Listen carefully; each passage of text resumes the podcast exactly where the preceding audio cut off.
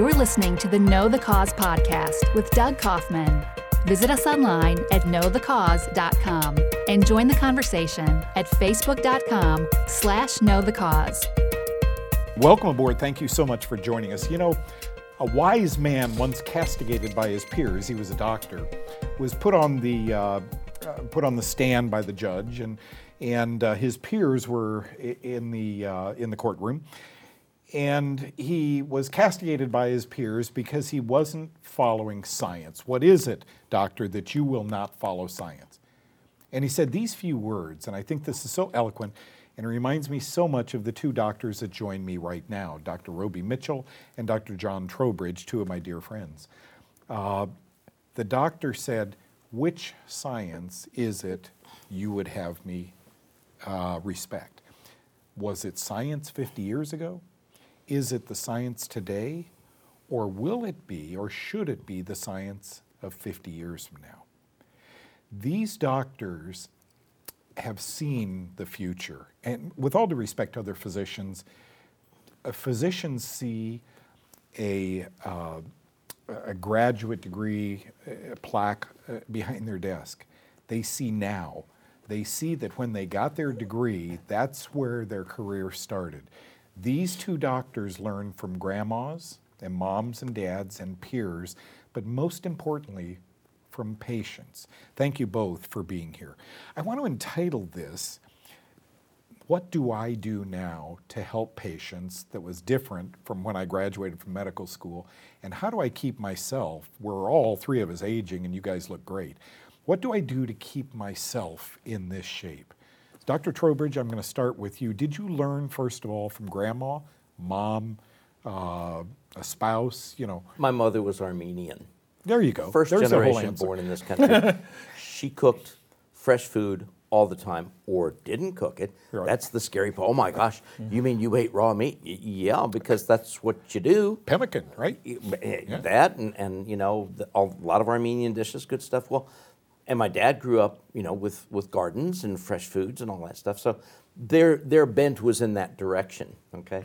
The, I, I guess to take off on, on your courtroom experience there, uh, Sir William Osler, uh, over 100 years ago, said that to study medicine without books is to sail an uncharted sea, but to study medicine without patients is to never go to sea at all. Wow. And remember, progress is made by observing patients. Now, you can observe yourself, and that's a good experience, but that's one. But when you start observing patients, you see trends. You start to see the way things associate, the way they relate. And what you find is when people e- eat plastic foods, you get plastic people. Okay? A- and when you start eating naturally, when you start focusing naturally, when you start living life uh, the way it is, you know, it gets dark, you go to bed, it gets light, you get up. Uh, that's not the way we lead our lives. And we pay for that with the illnesses that doctors can't fix. Was it patients that eventually taught you, Dr. Trowbridge, that maybe all this prescription writing isn't what, but my peers are doing it, and that's what I learned in medical school. Where did you go so right as to question tradition? I made a mistake.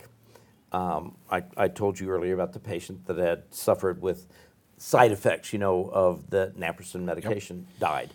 Well, it's not actually a side effect because drugs don't have side effects, they just have effects. The ones you want are the good ones, the ones you don't are the bad ones. And at that point, I'm starting to think differently. Well, I was depressed during that episode after how old I lost the patient. How old? I was in my second year of practice. And, and I'd lost this patient, and that, that was profoundly upsetting to me. And one of my uh, lab tech friends said, uh, What's going on? And I told him, and he said, You know, what do you know about lasers? And I go, I don't know. He says, What do you know about acupuncture? And I said, I know that I'd have to be certified by the state. I can cut you open, but I can't put needles in, okay? and so he shared with me about cold lasers, okay? And we started doing laser acupuncture in the office. Oh, that's a whole new field. That's 4,000 years old now, just with modern technology. yep, yep. And that's when I realized how powerful natural healing could be. And that, that just set me off on the, on the wrong path, as other people would say. And then I think Dr. Mitchell had a grandma that really, it's funny, at an impressionable, as a little boy, that your mind is so open to watching grandpa get sick and grandma have the answer. Well, you know, and that's something that, I mean, that foundation was laid then, but I had no idea of what I was witnessing. about observing, you know, what happens to, to patients. So, you know, she treated him for his high pressure, blood pressure, you know, with, with garlic, and of course they raised their own foods, right, and, and that type of thing. He lived to 111, right? Whoa. Now, now, now, then I go to medical school, right, and of course when she finds out that I've, you know, got an MD, you know, she won't let me come visit anymore, you know, because she never took any, any, any medication. So, so her. I had that disconnect of someone who had taken these natural remedies, you know, and lived to 115, and then here I was prescribing the, the drugs, right, and uh, damaging people. So, fortunately for me, you know, I came to the same um, uh, uh, consequence, you know, of having high blood pressure and diabetes and high cholesterol, and I had to get myself um, uh, out of that. And back to your point about the acupuncture and the laser, one of the things, again, this was another foundation that I didn't know what I was, was happening at the time, but when I did my PhD, my proctor sent me over to China to study acupuncture and herbal medicine, right, uh, Chinese traditional medicine, which I thought was all voodoo, but Did I you had, have an open mind? It's not at first. It's not at first. Not at first. The only reason that I went because I had been a karate instructor in the Marines, and I was going over there to meet Bruce Lee. That was the only reason I took that. Uh, the only reason that I, I, love took him up, up on that, you know. But uh, that, and that first week, I was there, arms crossed, condescending, right? these, you know, these uh, third world people don't know what they're doing. But as I you know, weeks passed and I saw stuff happen before my eyes, people get well and so forth. I mean, well, like we couldn't get people well here. Then I started to ask questions and look in. Uh, but then, you know, I came back over here, finished things up, and I got re, you know, hypnotized or uh, uh, uh, um, culturalized to. Did you get a to- PhD first? I got the PhD first, right, and then finished up the MD. Okay. All right, so the MD PhD program.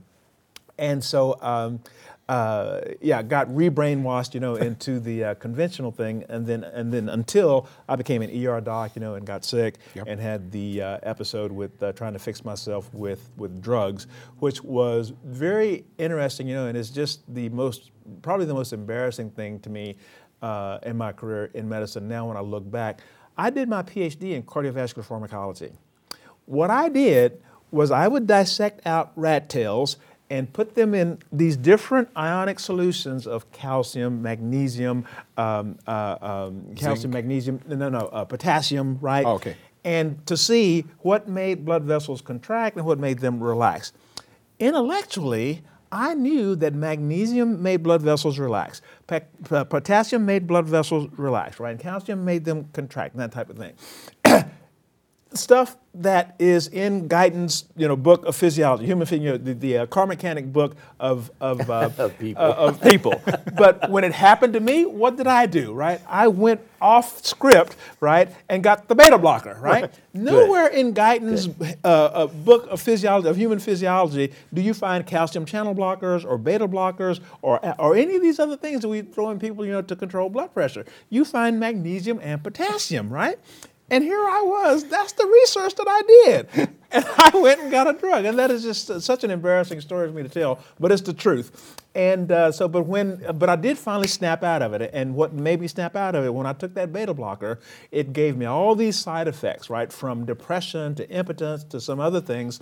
And that woke me up. And I, I went and I dusted off that Guyton again. And I said, let me relearn Wow. how Wow. the body is actually, how does normally, I mean, I didn't have blood pressure, high blood pressure when I was 19. Why do I have it now when I'm 35? There must something must have changed. Let me find out what it is. Let me put the mm-hmm. oil back in and have the light just go out naturally. Do you now see both of you what a blessing that was? Oh, gosh. But you had to Doug? raise your eyebrows. Yes. Let me let me Yeah. say that raising your eyebrows because he said when he was in China he started asking questions. Yep, yep. And I think fundamentally, and then you went to Guyton to get answers when you had the problem.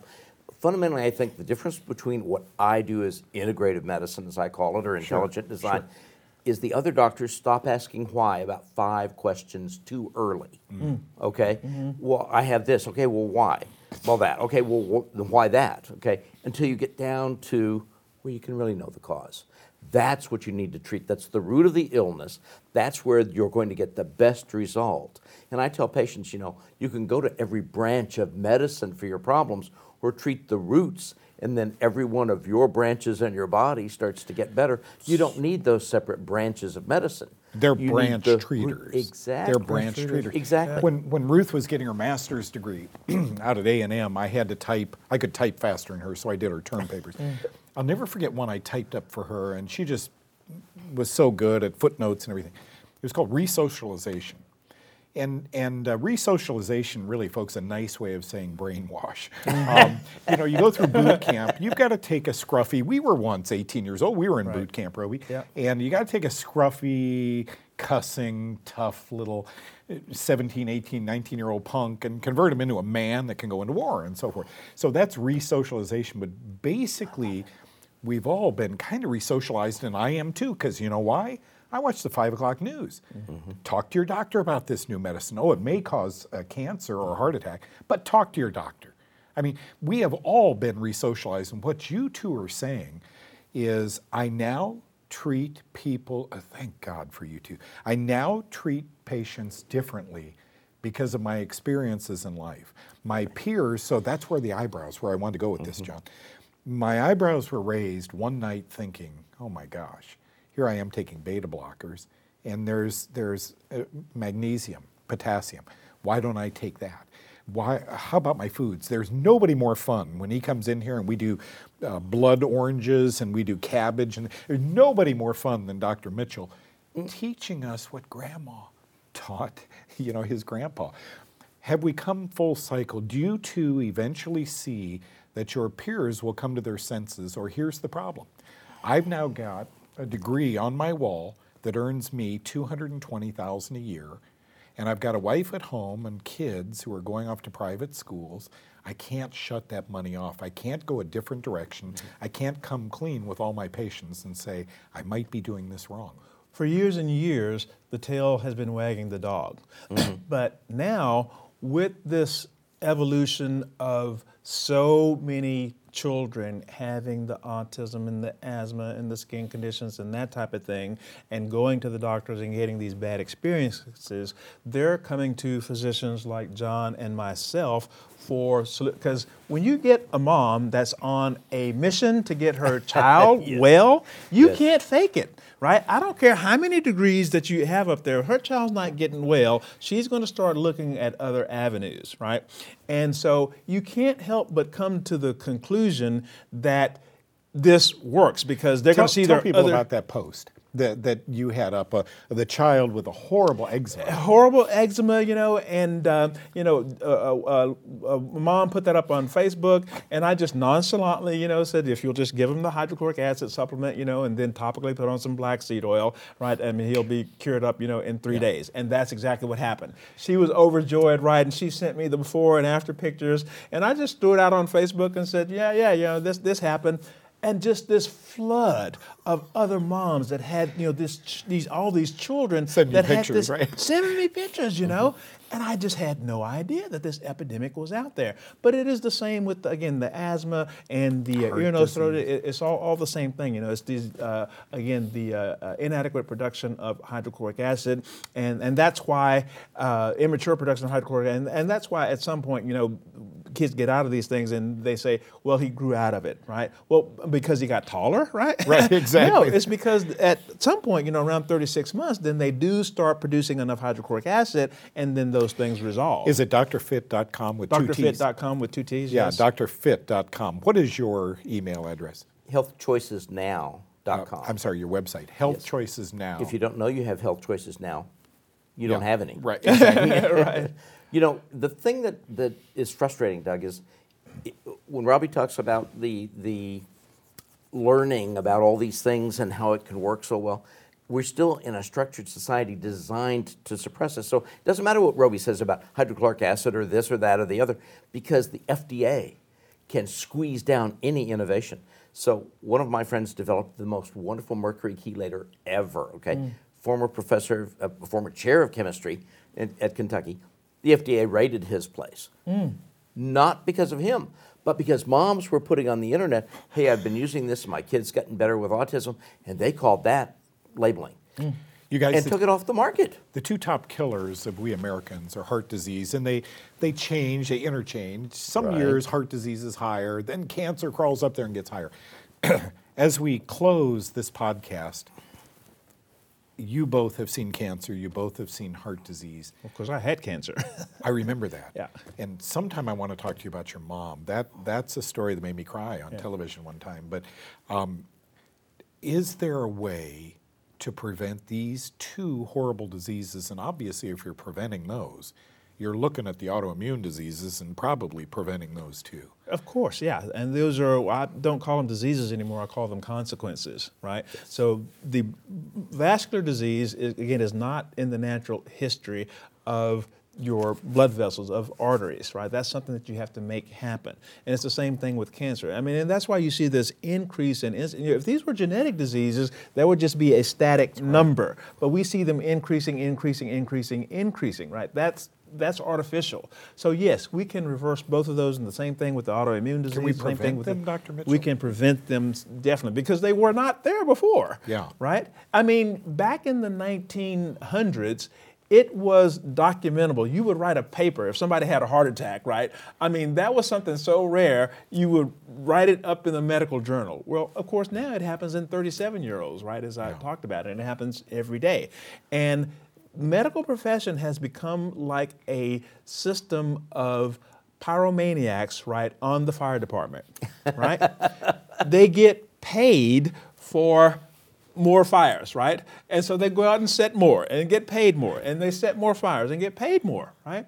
And it's a uh, it's a self um, uh, Perpetuating. perpetuating cycle, right? That keeps them doing the wrong thing because they get reimbursed for it. And Dr. Trowbridge, it's self-policing. You Oh, guys kind of govern yourself, peer reviews, They, right? they, they are the police, they are the judge, the jury, and the executioner. They work very hard to suppress something they don't understand.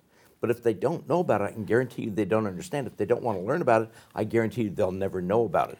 What you don't know about, you don't look for. What you don't look for, you don't find. What you don't find, you don't treat. What you don't treat, oh, modern medicine.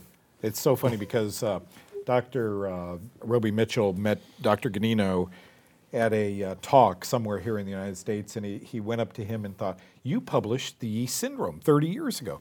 I thought you were dead. It's funny me. that, that Yes. those of us who mm-hmm. publish in mm-hmm. this area, mm-hmm. like Not Dr. Ganino, Dr. Trowbridge. I'm Yeah. sorry, Dr. Trowbridge. Yeah, and uh, those of us who have published in this area are generally dead. So we're alive still. That's pretty cool. Might be doing something right. exactly. Hey, God bless you guys. Thank you for coming in and teaching. I know people are laying in bed or listening on their computer at home, and I'm telling you, so many sparks are flying in their brains right now, and thank both of you for that. You're Thank welcome. you. Thank you, Doug. Thank you for listening to the Know the Cause podcast with Doug Kaufman. If you enjoyed the show, please take a moment to give us a five star rating on iTunes or tell a friend. For more, visit us online at knowthecause.com or like us on Facebook at facebook.com slash knowthecause.